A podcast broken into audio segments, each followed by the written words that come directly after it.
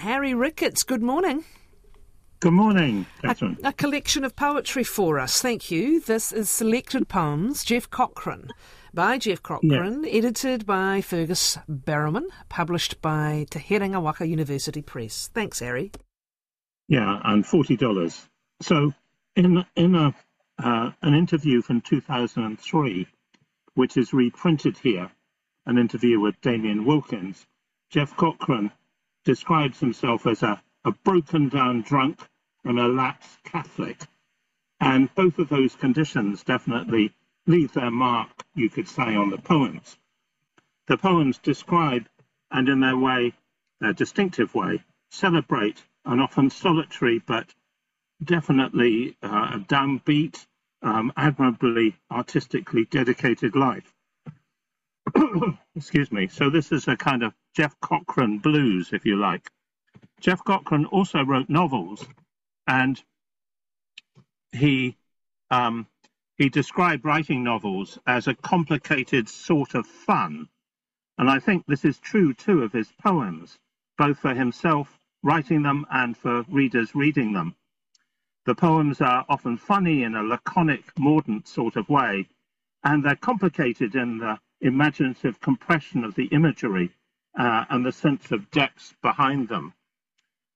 So, a poet's single lines or pairs of lines uh, are not an infallible guide to the quality of their work, but they do often a, offer a kind of touchstone as to what you're going to get. Um, and Geoff's work is full of, of brilliant splinters of language and perception. So, here's a quick sample of, of Geoff Cochrane lines. Asterisks of rain fall audibly. I try to craft a thing as big as a matchbox, as explicit. That might act as a kind of epitaph to his work. All summer was a gala Aztec noon. Terrific line.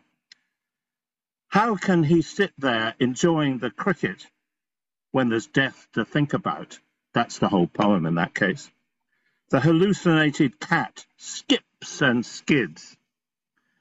So Cochrane is a kind of uh, definitely the Wellington poet, I would say. He's a poet of, of solitary Wellington back streets and byways and weather. Terrifically good on weather, particularly the rain.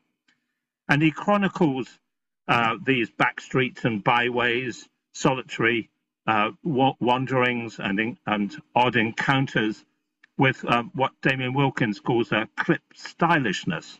But there's a terrific phrase in two of Cochrane's poems, which I think definitely capture something about these poems. And the phrase is negative buoyancy. What a terrific phrase that is. Cochrane Street, which is a real street in Wellington near the warehouse, is uh, the title of a particular poem here. And it seems to me that it, it's clear that this is this is um, Geoff Cochrane offering both a description of a particular street, but also a wry self-portrait. Um, now, in several poems, he casts himself as a kind of battered, down but not quite out, beanie wearing, um, uh, roll up smoking basho, um, ex drinker. Um, and that's perhaps a little bit flattering. Basho, of course, the great Japanese haiku writer. Uh, but it's certainly as accurate a self portrait as a down and out drunk and lapsed Catholic. And I just want to read you uh, a quick poem so that you get a little bit more of a flavour of these poems, which I think are terrific. And selected poems, yes, this is probably the way to, to engage with his work. So it's called The Last of Basho and it's quite short. 1.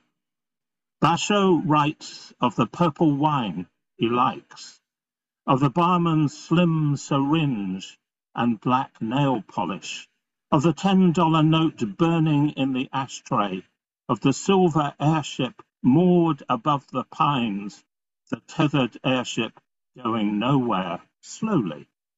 2. The snide sirens dive and the rain catches fire.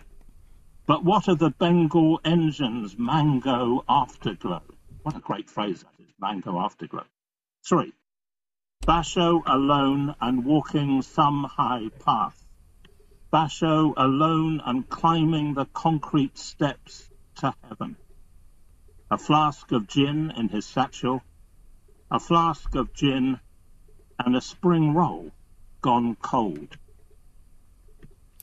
Fantastic stuff. Fantastic stuff, Harry. Um, that's uh, that's a great review. Thank you, and I hope it reignites a lot of interest in uh, in the work. And the book is available. Thank you, Harry Ricketts. Selected poems. Geoff Cochrane by Geoff Cochrane, edited by Fergus Barrowman, publisher Te Herenga Waka University Press, $40 the price. Thanks, Harry Ricketts, for the review.